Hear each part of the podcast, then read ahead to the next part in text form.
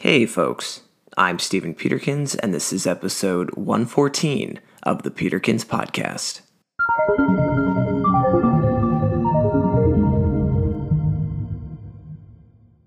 Today, we're going to talk about the trap of mental masturbation. In the age of personal development, everyone is trying to sell you on how to improve your life. There are entire industries constructed around selling you self help books, courses, seminars, podcasts, conferences, webinars. The list goes on. Many of the people who create this content have become successful through their own development and have the secret knowledge of how they can transform your life. And in turn, we go out and voraciously consume said content, eager to learn how to make said transformation. After all the hype dies down, very few of us have our lives drastically changed. Instead, we become motivated to change for a brief period of time before returning to our old status quo.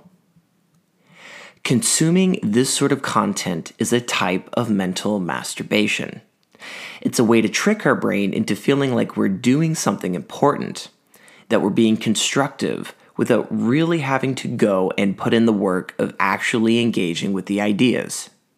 Like most content online, it's a quick way for us to receive our hit of dopamine, then continue about our day. If we can be honest with ourselves and acknowledge that that's what we're receiving from the content, then that's fine. However, if we think that this sort of consumption is contributing to our personal growth, that's where we start to delude ourselves. For one, all of these pieces of content are delivering solely ideas to you. Some of these ideas you might have heard before, and some of them might be novel. The only way that these ideas will contribute to your growth is if you act on them. You're not going to become successful through osmosis of the sort of content that you watch. You're going to start to grow by fundamentally changing your patterns and your actions. What makes personal growth content great is that it can give you the tools to make this transformation and can help inform you on what positive habits even are.